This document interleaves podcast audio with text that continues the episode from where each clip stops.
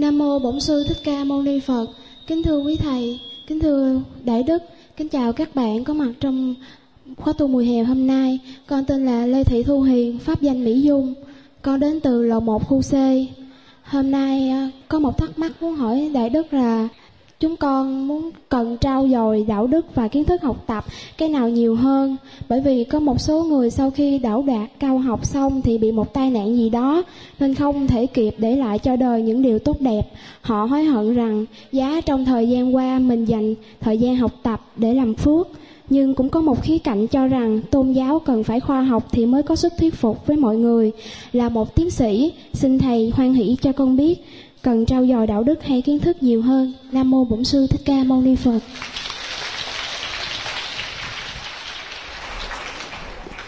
Đó là một câu hỏi rất hay.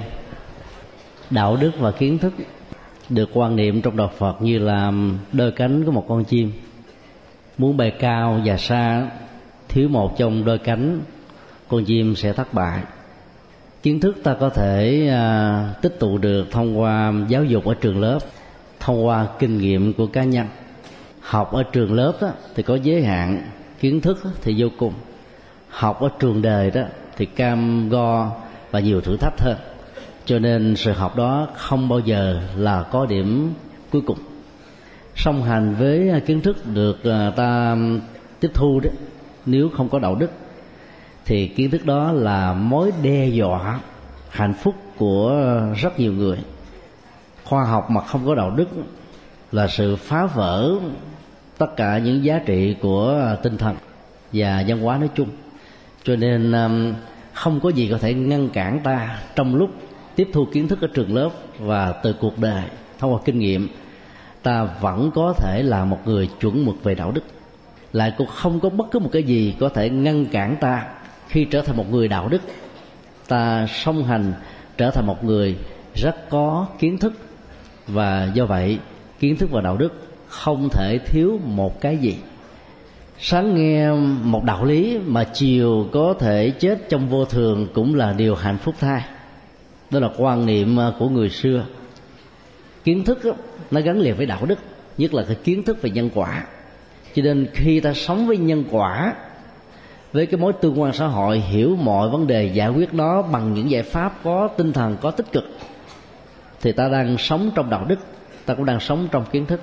Cho nên hai cái này đó mặc dầu là hai phương diện nhưng nó là hai mặt của một vấn đề. Thiếu một đó, thì vấn đề chỉ là một phần nữa. Do đó thầy khuyên tất cả um, các uh, bạn là hãy phát huy song hành cùng một lúc để bất cứ một thời điểm nào đang sống trên cuộc đời này ta đều là người có ý nghĩa như um, đại thức tâm an vừa khi chúng ta đó, khi ta đi đó, để lại những giọt nước mắt cho người khác, tức là sự tiếc nuối, quý trọng chúng ta, vì chúng ta vừa có đức và có tài còn nếu thiếu một trong hai, khi ta đi, người ta sẽ cúng chuối, tiễn đưa để vẫy tay chào cho chúng ta như là một nỗi niềm mừng là điều không nên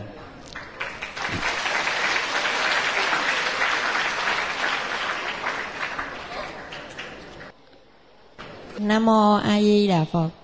Kính thưa quý thầy cùng đại đức và tất cả các bạn đang theo tu tập khóa tu mùa hè năm 2009.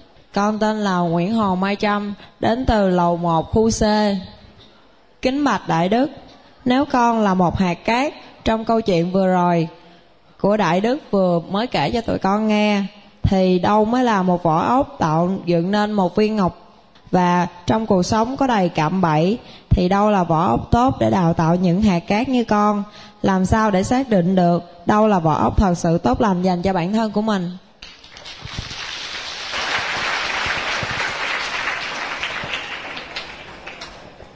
Khi ờ, một hạt cát được ký vào trong cơ thể của một con trai, thì cái vỏ ốc đó đó, nó là một thách đố thách đố này được xem trước nhất như là một nghịch cảnh đang diễn ra xung quanh ta, trong ta và hòa với ta là một. Từ à, quan điểm đó đó, ta có có hai tình huống xử lý để biết đâu là vỏ ốc có lệ và đâu là một vỏ ốc như là tù gia. Tính điều kiện như là những nghịch cảnh cần thiết tạo ra sự thành công được xem là vỏ ốc cần thiết ví dụ à, ngồi dưới mấy trường suốt cả 12 năm để đi vào trong đại học, có rất nhiều em có cảm giác là không thoải mái vì à, khi thấy có rất nhiều chúng bạn đó, con nhà giàu, đại gia sang trọng là ăn xài chân diện, đua xe, phá của, rồi sử dụng thuốc lắc, thưởng thức hết tất cả những thứ trên cuộc đời này mà có bị ai bắt bớ gì đâu và bắt chước theo như thế nên cuối cùng trở thành là thân tàn ma dại do đó um, cái thuận duyên ở trong uh, hoàn cảnh của một em ăn chơi không thể được xem là một vỏ ốc để đào luyện nên con người có giá trị. Phải có những điều kiện cần thiết để tạo nên um, một phẩm giá. Thiên tài đó được nối kết bằng uh, chuỗi ngày của những đầu tư. Không có tình trạng đột biến hay là ngẫu nhiên trong mọi kết quả mà nó phải bắt đầu bằng à, các nỗ lực đa chiều của chúng ta với phương pháp luận với sự sáng suốt với niềm tin yêu với bản lĩnh đối diện mọi sự cố diễn ra trong cuộc đời. Bảy ngày có mặt trong khóa tu mùa hè 2009 này cái số lượng um, tu sinh đó đã vượt ngoài dự kiến 6.400 do vậy mà nơi ăn mặc á, xin lỗi nơi ở của các cháu nó có vẻ hơi chặt hẹp không gian ờ, trong ờ, giảng đường này đó bình thường số lượng ờ, một phân nửa thì máy lạnh nó vừa. Số lượng gia tăng gấp đôi đó thì nó làm cho mình ngột ngạt. À, mình không có được cơ hội đi tắm sông tắm ao tắm hồ không được vui chơi như là ở bên ngoài. Nhưng 7 ngày đào luyện như thế này đó thì cái năng lực đạo đức sẽ được tăng trưởng của chúng ta rất nhiều. Ý thức về đời sống tập thể sẽ được phát sinh cái ờ, quan niệm về sự tương thân tương trợ trong ờ, tương giao với chúng bạn đó bắt đầu cũng có mặt. Nhiều giá trị tinh thần khác ờ, nó sẽ đồng hành với chúng ta, không phải chỉ trong 7 ngày tu mà cả một cuộc đời. Cho nên 7 ngày đào luyện này là môi trường, vỏ ốc rất là có tích cực để chúng ta phát triển đồng một lúc cả yếu tố kiến thức và đạo đức. Kiến thức là bởi vì trong 7 ngày vừa qua, ít nhất ta nghe được năm bài giảng mỗi một bài giảng có một cái kinh nghiệm riêng chia sẻ để giúp cho chúng ta có được cái ờ, dữ liệu để tham khảo.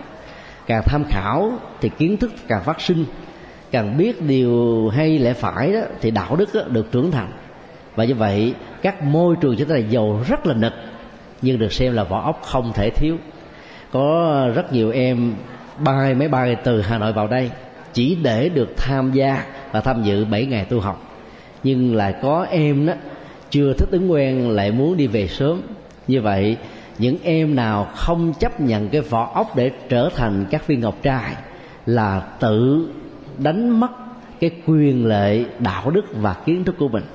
Cho nên các em hãy tự phát nguyện rằng là tôi tận dụng tác cơ hội, dầu là thuận hay là nghịch, dầu là tốt hay là chưa được hoàn thiện, để trở thành những viên ngọc trai nếu ta biết cách sử dụng cái tâm như thế, thì tình huống nào cũng tạo ra ngọc trai được, chứ không phải chỉ đơn thuần là những hoàn cảnh thuận lợi mà thôi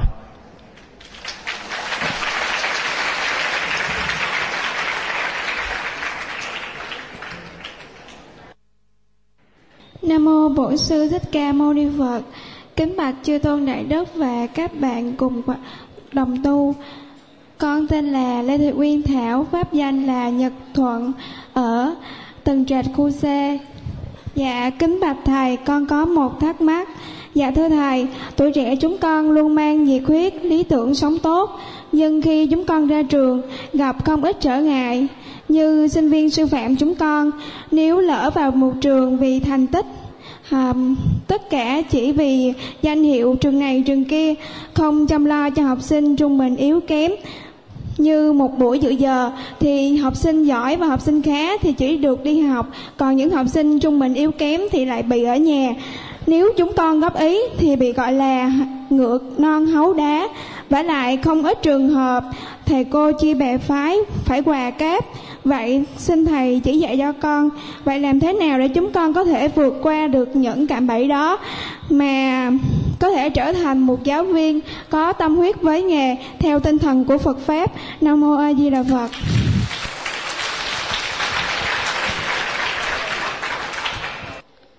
Các thao thức vừa điêu chứng tỏ là người đặt câu hỏi có tấm lòng. Đối với à, các em học sinh không phân biệt là giàu hay nghèo, giỏi hay là dở. Đây chính là đạo đức của nhà giáo. Nhà giáo là một trong những đối tượng cần phát huy đạo đức như là một tấm gương. Theo đó, các học sinh đó trở thành là bản sao tích cực của chúng ta trong cuộc đời, được xem như là một phước báo được dang rộng. Trong một môi trường nào cũng có những mặt trái của nó. Môi trường giáo dục được xem là thiêng liêng nhất, cao cả nhất vì truyền trao những kiến thức cần có cho con người, làm hành trang sống ở trong cuộc đời. Vẫn có những phần tử, vẫn không phát huy được cái mặt đạo đức và ý thức trách nhiệm kiến thức cần phải truyền trao. Cho nên lập bè phái, có những cái khuynh hướng đối lập và cản đảng trọt gậy bánh xe với những người có tinh thần tích cực. Thì người có tinh thần tích cực nên quan niệm rằng đó là một hiện tượng bình thường. Ý thầy muốn nói rằng là tuyệt đối hóa đó là một thách đố.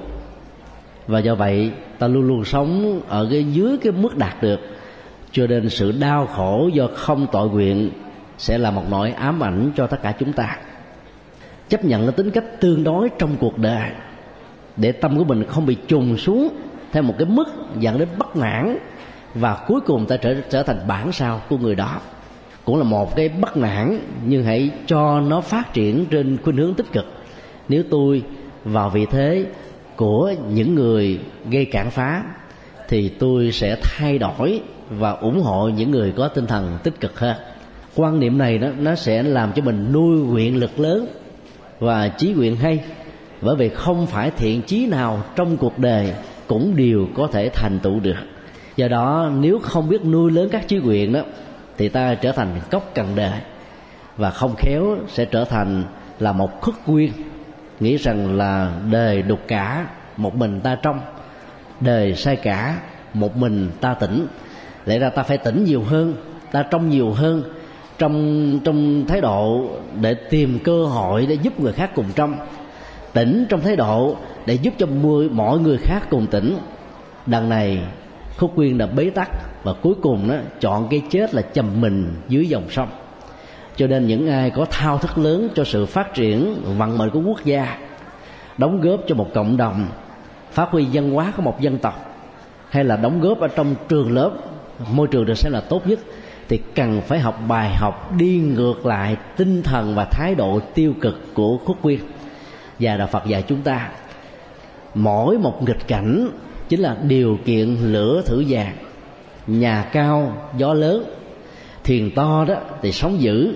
Nếu không chấp nhận được gió lớn và sóng dữ, ta không trở thành là cái ngôi nhà có giá trị cho nhiều hoạt động và dịch vụ sử dụng trong đó cho nên khi sống và dấn thân mà có nhiều thách đố thì ta phải mừng vì biết rằng là tính giá trị đã bắt đầu có mặt với ta. Và tiếp tục nuôi tâm nguyện đó thì trước sau gì, thành công cũng nằm trong lòng bàn tay của mình.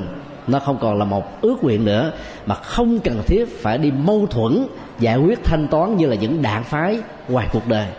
Cũng giống như tình trạng một đứa sai rồi thêm đứa nữa, thì hai đứa sai cũng như nhau. Và ta không nên tình nguyện trở thành người thứ hai, mà phải là cái người đi ngược lại, cái người đã có hoạt động thiếu tích cực. Với tinh thần đó, thầy mong rằng tất cả chúng ta hãy nỗ lực và tin rằng sẽ có tương lai cũng như là có ánh sáng mặt trời để xóa đi màn đêm u tối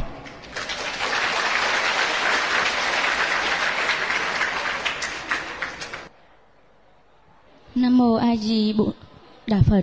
Kính bạch chư tôn đại đức cùng các bạn trẻ đang tham dự khóa tu mùa hè dành cho người trẻ năm 2009 này. Con tên là Nguyễn Thị Hương Sen, pháp danh Ngọc Trang. Con ở tầng trệt khu C. Hôm nay con có một câu hỏi muốn hỏi xin đại đức trả lời cho con. Trong xã hội hiện nay, những bạn trẻ vì buồn chán gia đình bỏ nhà đi bụi theo bạn xấu làm các điều ác ra vào con đường nghiện ngợp ma túy đứng trước những cảnh đau lòng đó chúng ta không thể bất lực làm ngơ được nhưng để lôi kéo họ trở lại với đời sống bình thường, chúng ta cần những hành động nào để không làm họ mặc cảm, chán nản, để quay về với cuộc sống gia đình? Nam mô a di đà phật.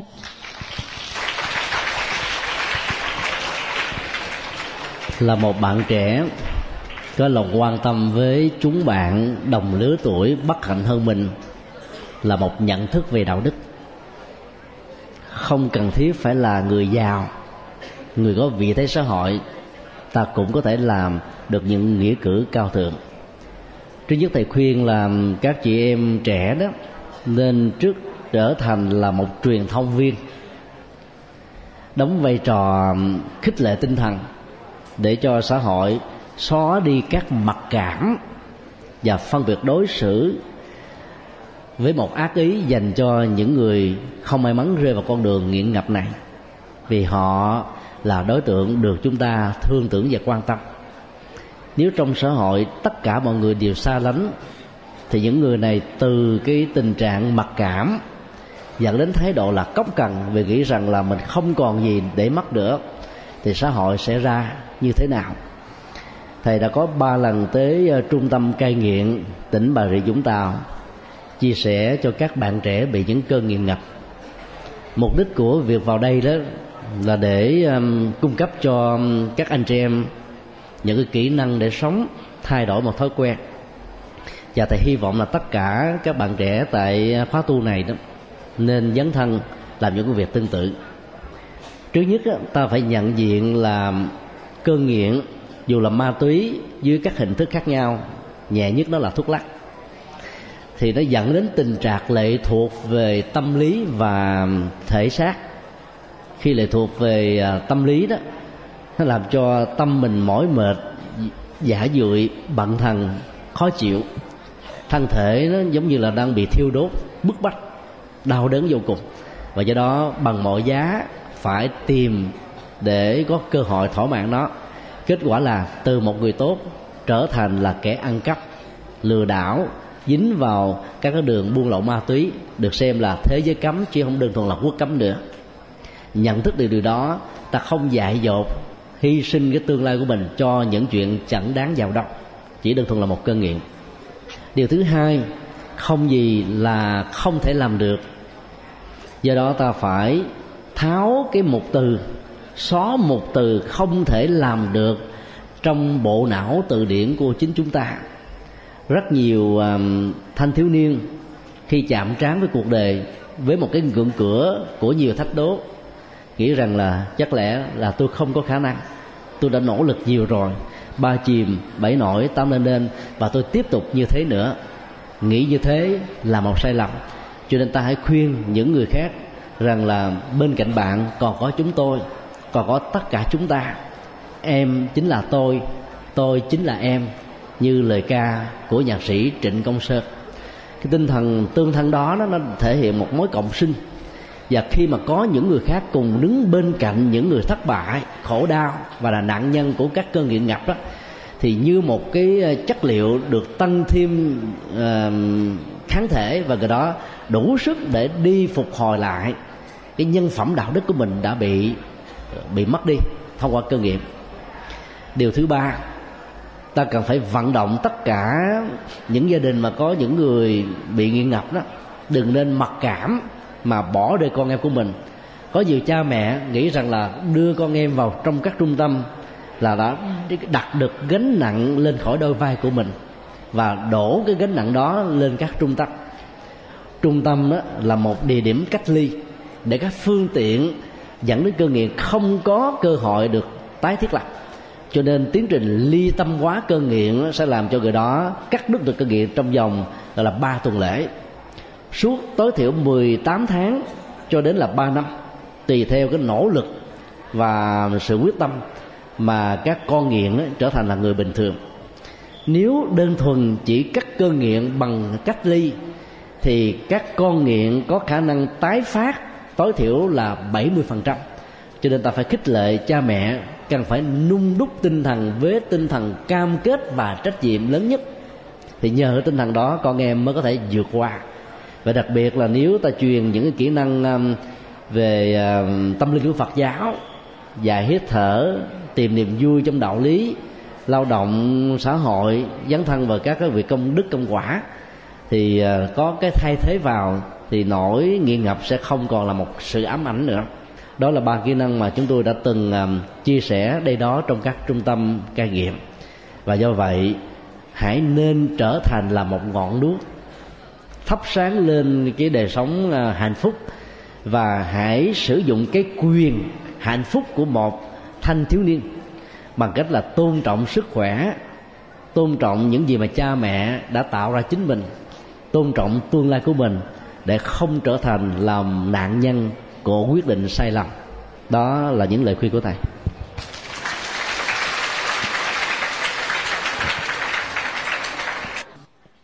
Nam mô Bổn sư Thích Ca Mâu Ni Phật. Kính bạch chư tôn đại đức, con tên là Phạm Văn Nghiên, con đến từ Khâu Đa, xin cho con được hỏi. Theo lời Phật dạy, làm thân người là khó, được làm thân nam cũng là khó. Vậy làm thân nữ thì sao? Và đã mang thân nữ thì trên bước đường đời gặp những trong gai như thế nào?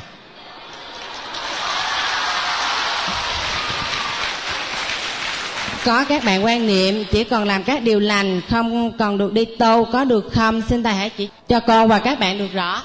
Trong kinh phật, không đề cập đến làm thân nam là khó, mà chỉ nói một cách bao quát làm con người là khó.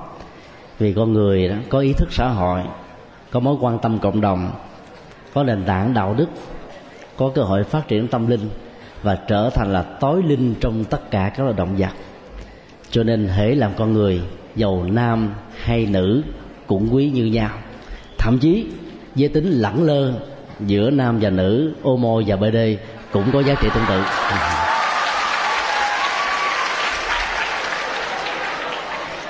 Do vậy, ta không nên mặc cảm về giới tính của mình. Có hàng triệu công việc những người nam không làm được, vì nó thuộc về thiên chức của người nữ chẳng hạn như gần gũi chăm sóc con để cho con được trưởng thành trong một mái ấm gia đình. Phần lớn thuộc về người mẹ, người chị, người em gái, chứ không phải thuộc về người cha, người anh, người em trai.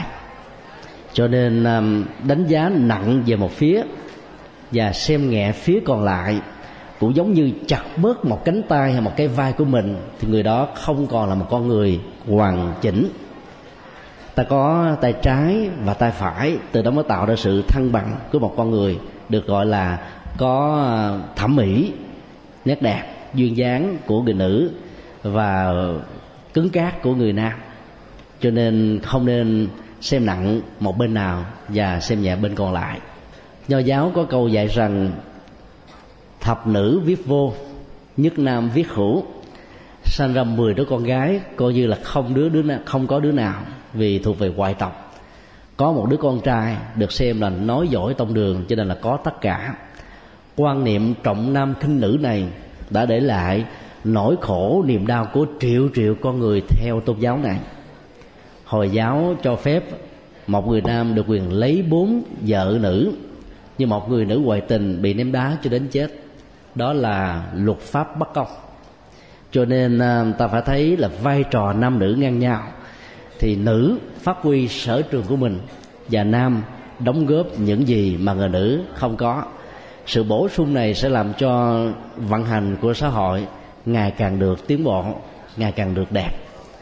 Với nữ thì có được cái phước là đẹp. Ngoài uh, những cái khó khăn về uh, tâm lý thì các kiến thức đạo đức và tâm linh không thua kém gì bất cứ người nam nào cho nên vấn đề còn lại là ta nỗ lực có đúng đường, ta phát huy có đúng chỗ, đầu tư có phương pháp hay không thì kết quả sẽ đạt được như mong đợi. Chính vì thế mà khi đã có được thân người rồi thì phải quý trọng nó, đừng nên đi đọt nó, hành hạ nó bằng các độc tố, rượu, ma túy, thuốc lá, xì ke và nhiều chất độc khác mà ta phải à, phát huy làm sao cho thể chất được tốt, để thể trí được tồn tại đây là cái mối vận hành mang tính cách là biện chứng và rất là cần thiết cho chúng ta. Cho nên um, lập thân tu đức phát triển trí tuệ là yêu cầu chung của tất cả mọi người. Quý vị thấy là bồ tát quan thế âm ấy, trí tuệ thì như là người nam mà được thể hiện qua um, thân thể là một người nữ. Để cho thấy trí tuệ mà thiếu lòng từ bi đó thì giá trị của phụng sự để tạo ra phước báo cho đời không có từ bi mà thiếu trí tuệ đó, thì có thể dẫn đến tình trạng gọi là cảm tình hay là mũi lòng. Và do vậy, giúp người mà chẳng đưa người đi tới đâu. Cho nên từ bi và trí tuệ phải song hành như là hình ảnh của bồ tát quan thế âm. Có như thế thì ta thấy là cái sự phối hợp hài hòa giữa hai giới tính này đó sẽ làm cho mọi việc trong cuộc đời có thể thành tựu, cũng như là mặt trái, mặt phải, cái mu và lòng bàn tay ghét cái bu chặt bỏ nó thì lòng bàn tay cũng mất ghét tay trái chặt bỏ nó thì con người được xem là bị què quặt cho nên hãy phát huy giới tính của mình để đóng góp những gì cần đóng góp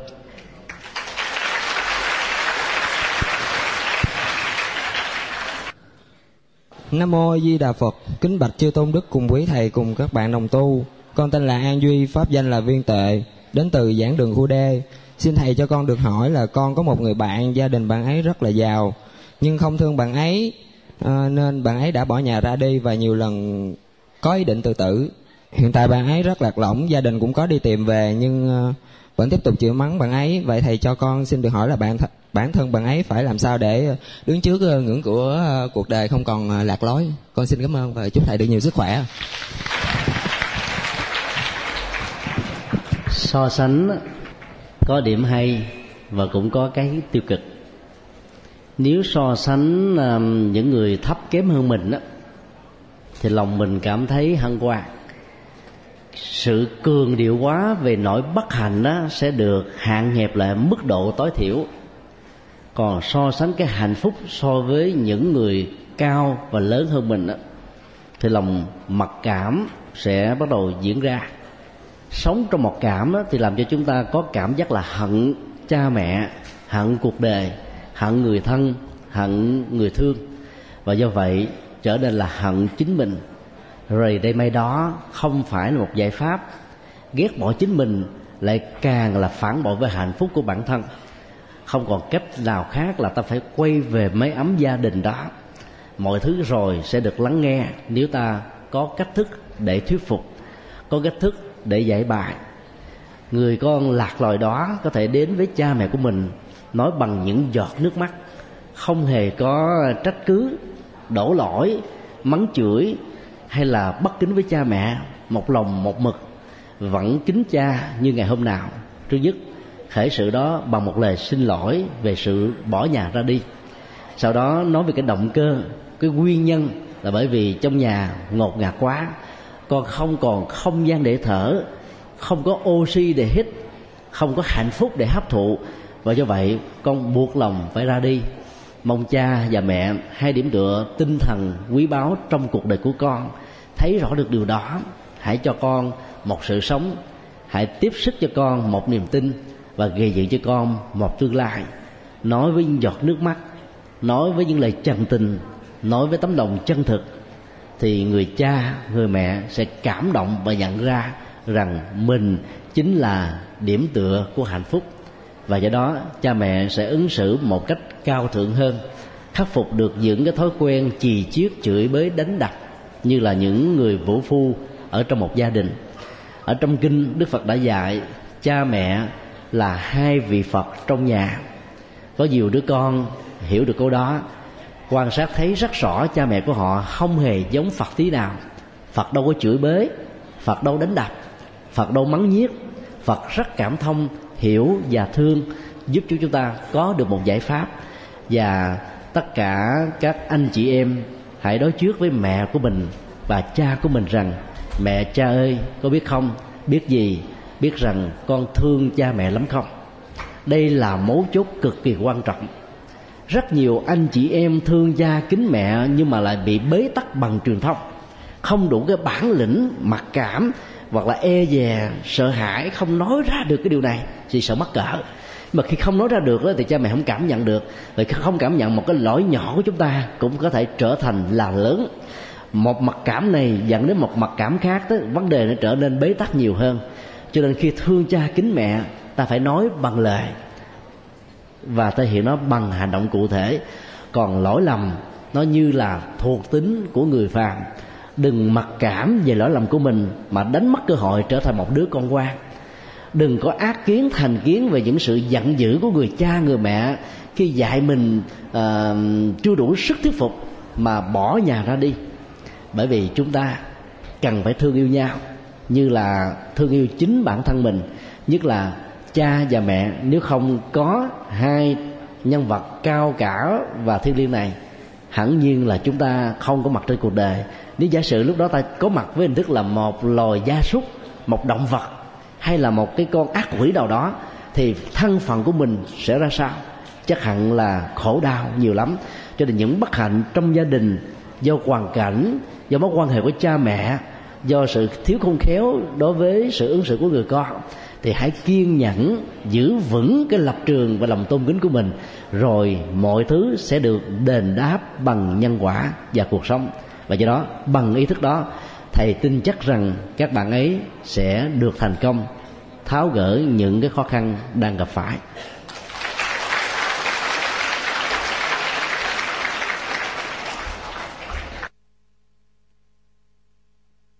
Nam mô Bổn sư Thích Ca Mâu Ni Phật. Kính bạch trên chư tôn đức và đại đức giảng sư, con là T- Trung Minh đến từ uh, chánh điện. Con có câu hỏi xin đại đức giảng giải đáp là có người nói triết nói triết Mác Lênin nói tôn giáo là thuốc phiện cho những người nhẹ cả tin. Vậy Phật giáo giải thích thế nào và chính và mình có thể lấy triết học Mác Lênin làm hành trang trong đời hay không? và triết học Mác Lênin khác với triết học uh, Phật giáo như thế nào xin đại đức hoan hỷ giải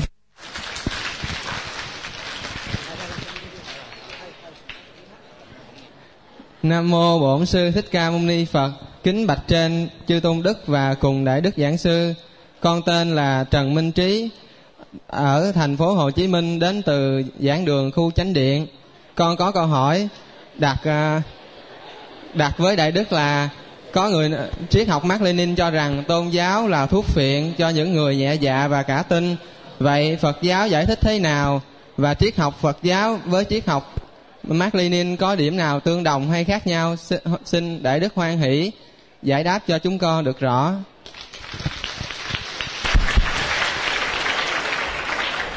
Nhìn gương mặt á, thì thì đón ờ, đặt câu hỏi khoảng ờ, 18 tuổi không? 18 tuổi à? Vì đã có mối quan tâm về triết học là một cái điều rất là đáng khích lệ. Thứ nhất á, khái niệm tôn giáo mà Mark đưa ra trong câu phát biểu vừa nêu không bao gồm đạo Phật. Vì à, khái niệm tôn giáo được ông sử dụng là chỉ cho thiên chúa giáo ở phương Tây. Đã có một thời gian khống chế toàn bộ nền tư tưởng, triết học, văn hóa và giáo dục từ thời trung cổ cho đến thời cổ đại. Cho nên sự hãm phanh đó đã làm cho thế giới phương tây chậm phát triển hơn chúng ta đã thấy. Nếu không có cái nỗi um, khống chế này đó thì um, kiến thức khoa học của phương tây đã tiến rất là xa. Chính vì thế mà Mark đã phát biểu tôn giáo là thuốc phiện của quần chúng bởi vì nó làm cho người ta mất đi hết tất cả mọi phán đoán chân chính. Mark có nghiên cứu về triết học ờ, phương Đông nhưng không rành về triết học Phật giáo. Cho nên ờ, khái niệm tôn giáo đó nó không thể bao gồm là đạo Phật. Vì trong tôn giáo có hai đối tượng. Trước nhất là thượng đế hay là đối tượng đáng tôn thờ. À, sanh ra con người về dạng vật. Và thứ hai đó niềm tin nó không được quyền đặt vấn đề. Cả hai yếu tố này không có trong đạo Phật. Đức Phật khuyên chúng ta đặt vấn đề bằng câu khích lệ, đến để mà thấy, như là một chứng nhân. Khác hoàn toàn, đến để mà tin. Đến để mà thấy đó, thì chúng ta quan sát bằng cặp mắt, lắng nghe bằng lỗ tai, phán đoán bằng nhận thức. Cái gì có lệ, giá trị, thì ta mới áp dụng trong đời sống. Còn bằng không, ta không nhất thiết phải theo lời dạy trong kinh điển của đức phật. Phương pháp tiếp cận như thế này đó, nó là ờ, tiếp cận khoa học có giá trị phát minh rất nhiều. Cho nên à, đạo phật sẽ không bao giờ là thuốc phiện của quần chúng giàu với nghĩa tích cực, là dược chất để làm giảm đau, đối với những chứng bệnh đau nhức trên cơ thể. Đạo phật không phải là chất an ủi hay là ru ngủ con người, mà dạy chúng ta một bản lĩnh nhìn thẳng vào trong thực tại để truy tìm bế tắc của nó tứ diệu đế, tức là bốn chân lý đó, bắt đầu bằng thừa nhận khổ đau và bế tắc là một sự thật. Điều thứ hai đó là truy tìm nguyên nhân. Điều thứ ba đó là tin tưởng vào một tương lai tươi sáng. Điểm cao nhất đó là hạnh phúc niết bàn. Điều thứ tư đó là con đường đi đến an vui hạnh phúc, thoát khỏi mọi nỗi đau, không phải là cầu nguyện văn sinh gia khoán niềm tin cho chúa, mà là bắt đầu bằng tầm nhìn chân chính tư duy chân chính, hành động, lời nói, nghề nghiệp, nỗ lực, rồi chánh niệm và thiền định chân chính. Thì đây là những giải pháp rất khoa học, rất nhân quả, rất biện chứng. Cho nên triết học Mark Lenin không thể nào so bì được với Phật giáo. Vì ngoài cái mảng triết lý, đạo Phật còn có cả cái mảng đạo đức và tâm linh. Triết học Mark Lenin chỉ là một phần trong hệ thống triết lý có người chấp nhận, có người phủ định.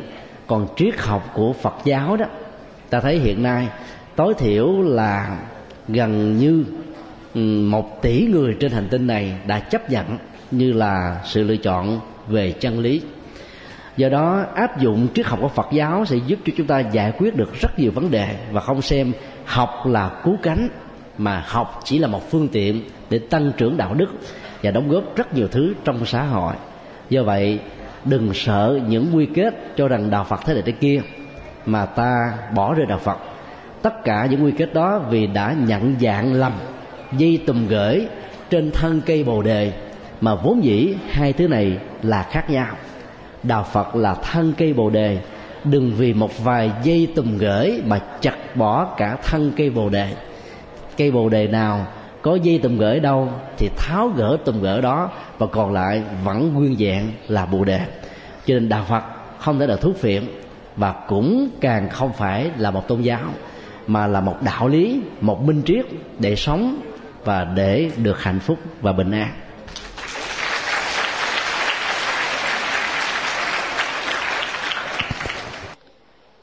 Nam mô A Di Đà Phật. Kính bạch thầy, kính bạch chư tôn đại đức và tất cả các bạn. Con tên Trần Nguyễn Thị Vương, pháp pháp danh Như Thảo, con đến từ phòng chính khu A. Con đến từ Bình Thuận. À, à, kính bạch thầy cho con hỏi à, ta biết ngưỡng cửa cuộc đời thật trong gai và đầy khó khăn nhưng cũng đầy ho hồng cho, cho những ai biết nắm bắt thời cơ cho mình nhưng đâu đó cũng có một vài người đã đánh mất cuộc đời mình vào những cuộc ăn chơi và đã bị mắc một căn bệnh thế kỷ à, HIV và đã bị mọi người ghét bỏ và bây giờ họ muốn trở về. Một con người hiền hậu và có ích cho xã hội thì họ vẫn làm sao đây? Nam mô a di đà phật.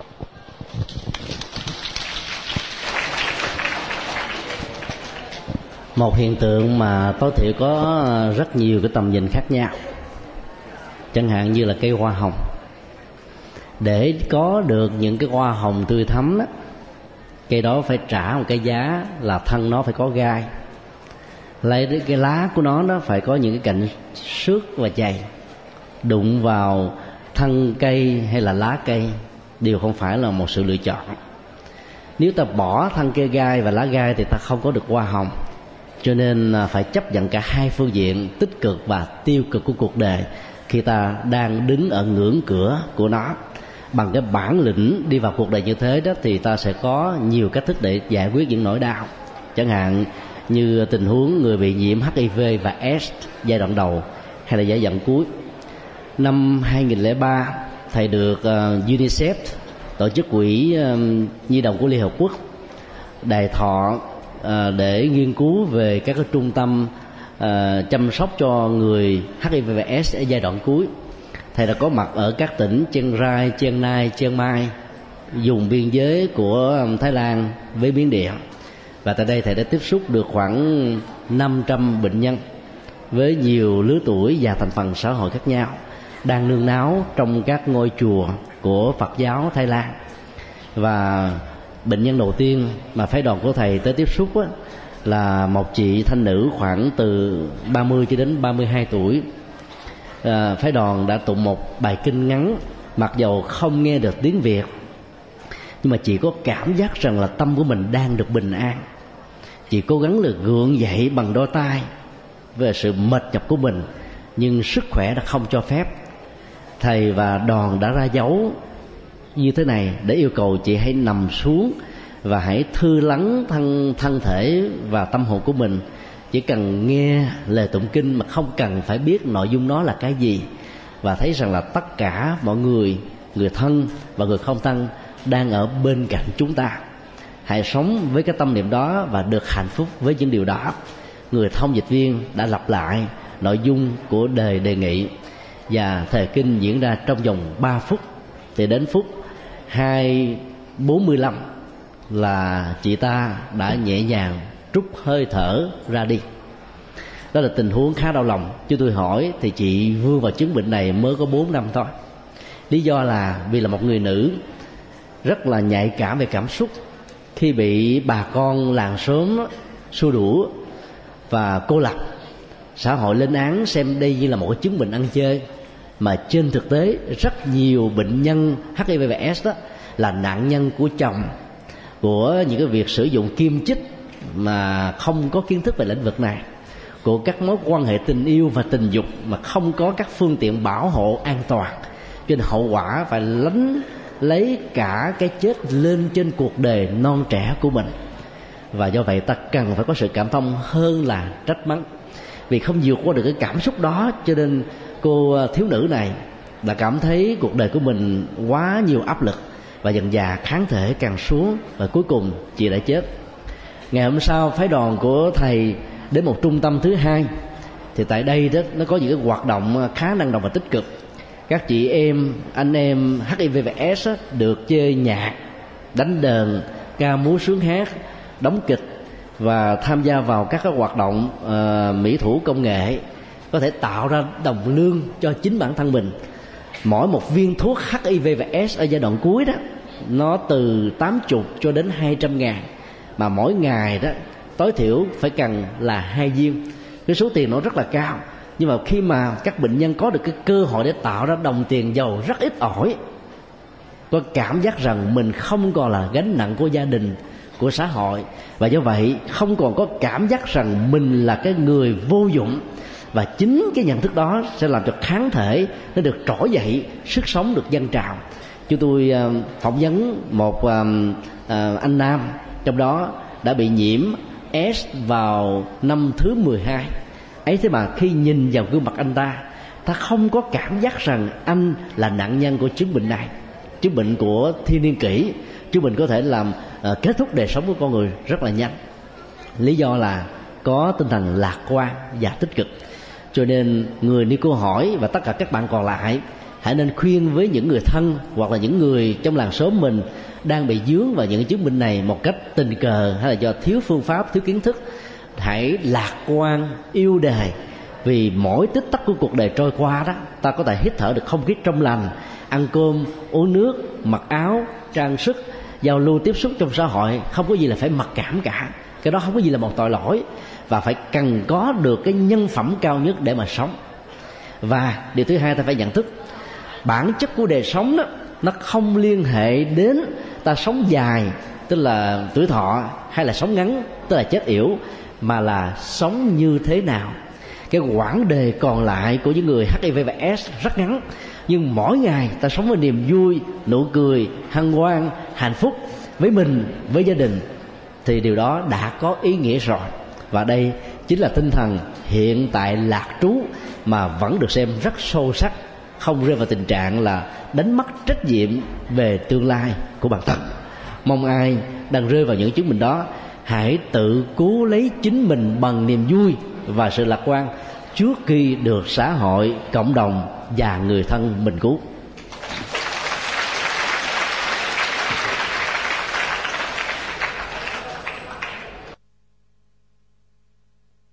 Nam mô Bổn sư Thích Ca Mâu Ni Phật. Kính bạch chư tôn đức, kính bạch đại đức giảng sư, kính thưa tất cả các bạn. Con tên là Nguyễn Thị Kim Huệ, con đến từ giảng đường khu A.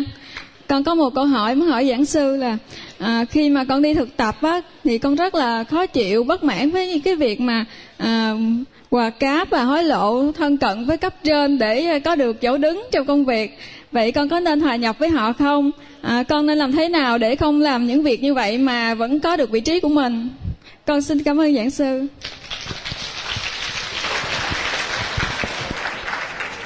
Khả năng uh, thực tế đó là một chỗ đứng rất vững cho mỗi người. Đi bằng hai đầu gối đó, trước sau gì cũng mòn gối huấn luyện cái đầu gặt thật là dẻo đó, trước sau gì cũng bị đơ cổ. Thẳng bước mà đi, bằng kiến thức, bằng uy tín, bằng trách nhiệm, bằng phương pháp, bằng tấm lòng. Chỗ đứng đó là vĩnh viễn. Có thể trong một giai đoạn nào đó, viên ngọc trai này vẫn còn được xem là hạt cát. Chuyện đó không sao. Có giống như một người ghét ta, mô tả ta là què giò, cột tay trên thực tế, ta vẫn có đầy đủ hai chân và đôi bàn tay của mình. Mọi đánh giá sai lầm của người khác về mình không vì thế mà tính giá trị và sự đóng góp của mình bị mất đi. Nhận thức được điều này, ta cứ thẳng thắn như là một bậc chân nhân theo tinh thần Phật dạy. Chân thực với chính mình, liêm khiết với chính mình không du nịnh, không a tòng, không hối lộ, không mất hoặc không dù che. Công bằng xã hội là cái quyền lệ và là nhân quyền cao nhất mà con người cần phải có. Rồi sẽ đến lúc tất cả những hoạt động đi ngược lại với những điều đó, với những điều đó, dầu là ai, ở đâu, sẽ bị trừng phạt bởi nhân quả. Bằng nhận thức này, là không kinh thường những người làm xấu đó mà hãy thương tưởng họ đang rơi vào nhận thức sai lầm để giúp họ vượt qua, chứ không nên hòa mình vào trong nước lũ, thì trước sau gì ta cũng bị chết choi. Cho nên thà liêm khiết mà chậm tiến, còn hơn là tiến bộ nhanh bằng con đường sai lầm. Sau này ân hận vẫn là muộn màng lắm rồi.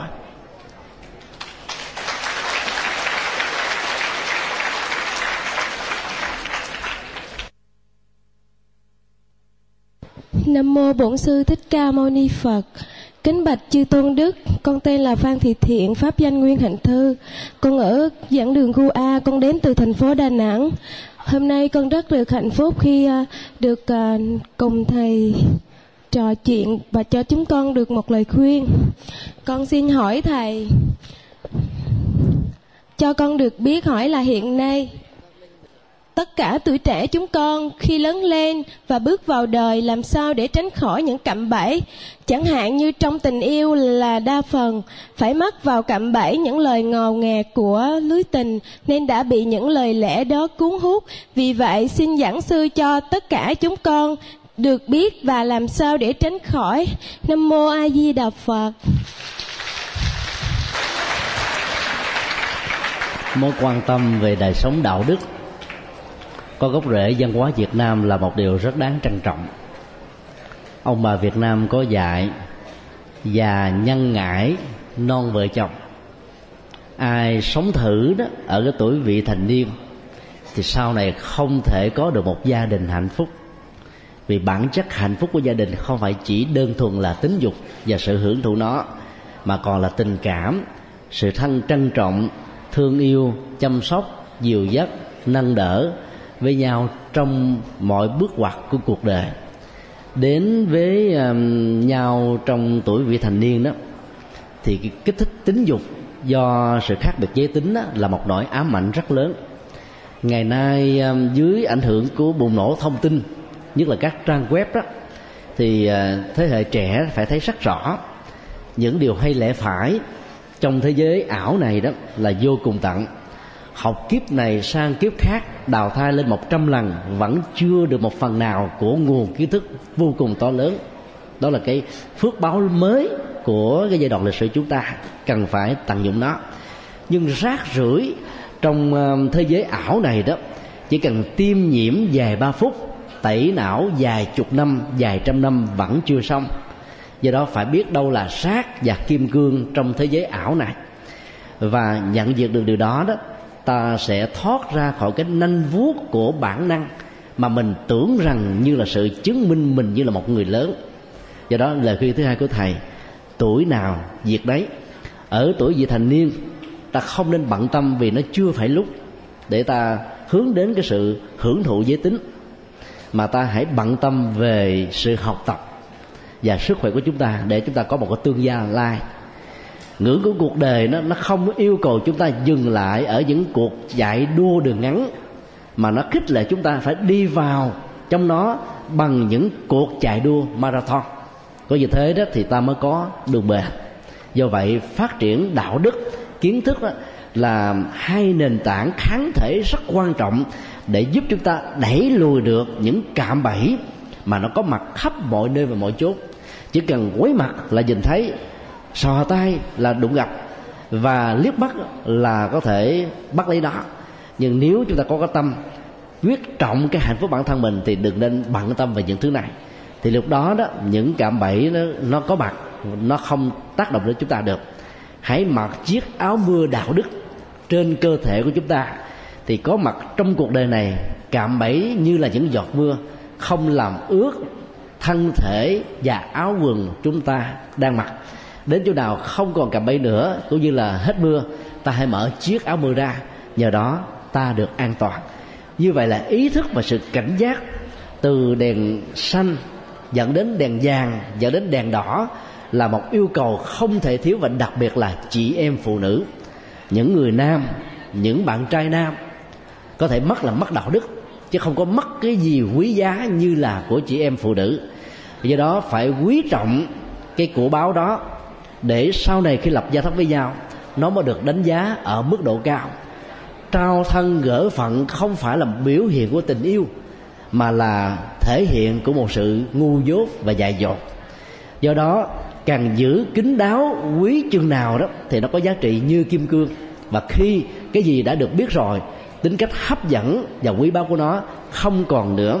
Cho nên theo thầy, đứng đắn đàng hoàng tư cách về giới tính là sự hấp lực giới tính lớn nhất chứ không phải là sự thỏa mãn nó như là một biểu hiện của tình yêu.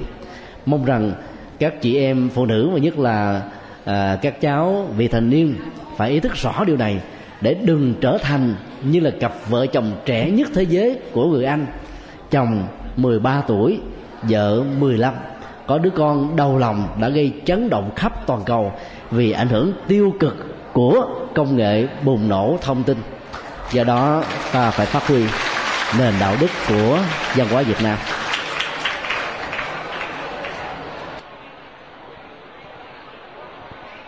Nam mô Bổn Sư Thích Ca Mâu Ni Phật. À, kính bạch chư tôn đức, kính bạch thầy cùng các bạn thân mến. Con tên là Trần Hải Quỳnh, con đến từ phòng 9 lầu 1 khu A và con đến từ tỉnh Kiên Giang. Thưa thầy cho con hỏi là cuộc sống muôn màu muôn vẻ luôn có những cạm bẫy. Một khi đã sa chân vào đó và trở thành nạn nhân của những giới giang hồ như thầy đã nói, thì sẽ không tránh khỏi những lời dị thi bàn tán của xã hội. Nhưng khi đã biết hối hận thì đã đánh mất niềm tin của nhiều người. Vậy ta phải làm thế nào để lấy lại niềm tin của mọi người và tự điều chỉnh lại bản thân của mình? Nam mô di đà phật. Lấy lại niềm tin ở người khác không quan trọng là lấy lại đạo đức của bản thân. Khi đạo đức chúng ta có mặt thì niềm tin à, sẽ kéo theo sau như là một phản ứng tất yếu của nhân quả. Năm lần có mặt ở trại giam đó thầy đã đề nghị các anh chị em lớn đừng bao giờ kể về quãng đời bóng đen của mình cho các em nhỏ 14, 15 và vị thành niên.